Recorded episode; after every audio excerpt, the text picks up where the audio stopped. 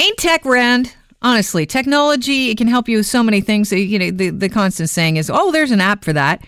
It can uh, go so far as help parents keep an eye on their kids when they're using their cell phones. With what?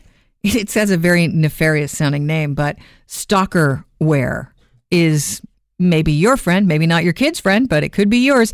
David Shipley joins us on the air right now. He is a Global News Radio's cybersecurity expert. David, good to have you on. Good morning. Thanks for having me. Okay, let's talk about stalkerware because I've never spoken about it before. What exactly is stalkerware and who takes advantage of it? So, stalkerware are apps and services designed to enable you to, without a user's knowledge, track things that happen on their laptops or smartphone. So the ability to track where they are, who they're communicating with, what messages they're sending. So everything you can imagine that's super creepy, super invasion of privacy, um, and with a great deal of potential for abuse. Okay, well, who who is this attractive to?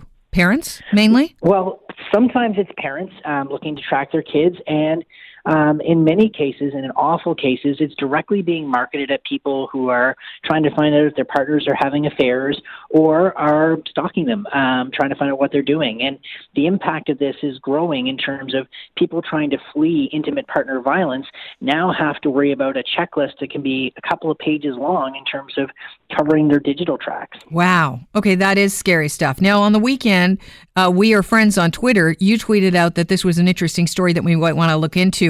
Motherboard um, have been trying to warn one of these spyware uh, companies for weeks that they have been hacked. And can you uh, tell us about uh, the hack and what that would entail? So, in this case, the, the spyware app manufacturers' um, services are wide open. They're not properly secured, and so they literally are sitting on a trove of pictures, videos, text, location information, and more. And Motherboard has done the correct thing, and they have not identified the app maker for fear of, of, of making the situation even worse.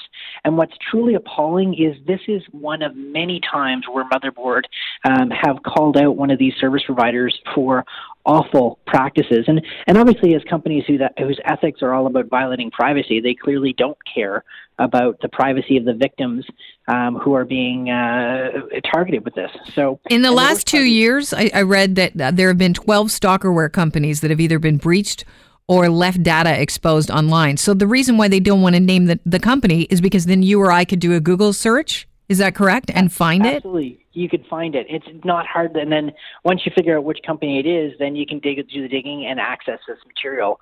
And obviously, this material can be abused because sometimes it may include intimate images.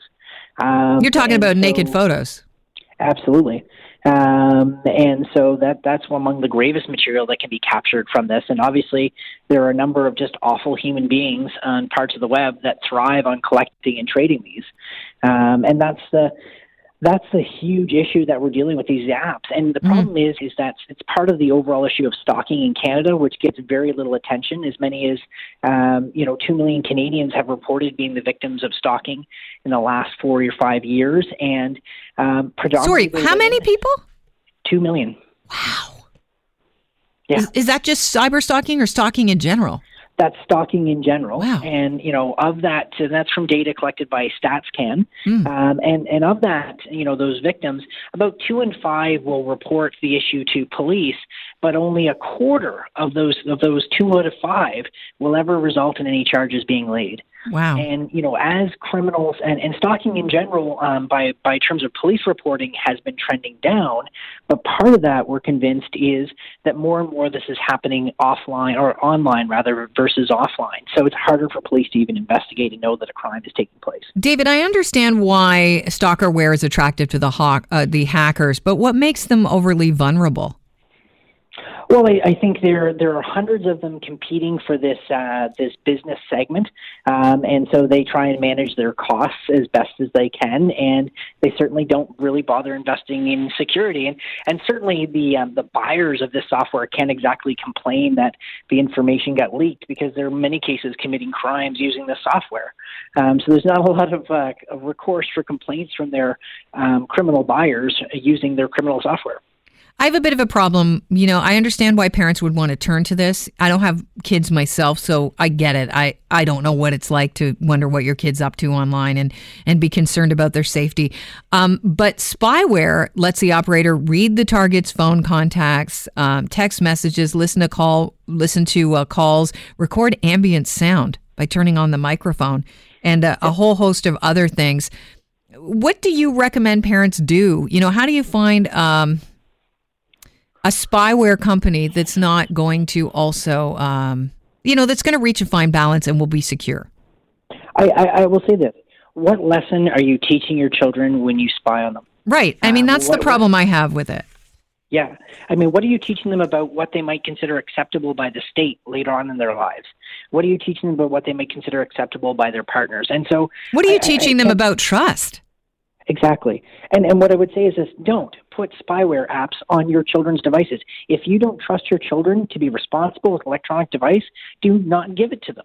Um, and, and what I'm talking about is parental controls are not spyware.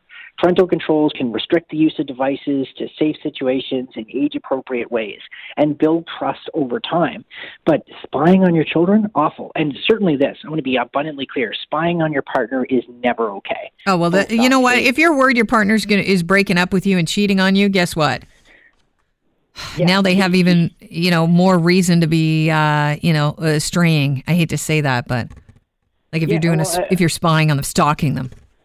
Absolutely, and, and I think what I'd like to see is um, I'd like to see pressure put on the payment processing companies, PayPal, credit card companies, and others, and say, look, the use of some of these apps, particularly the ones that are explicitly marketed for tracking your cheating partner, um, you should you should be fined, uh, payment card processor, for taking money for that because this is facilitating the commission of crime in Canada.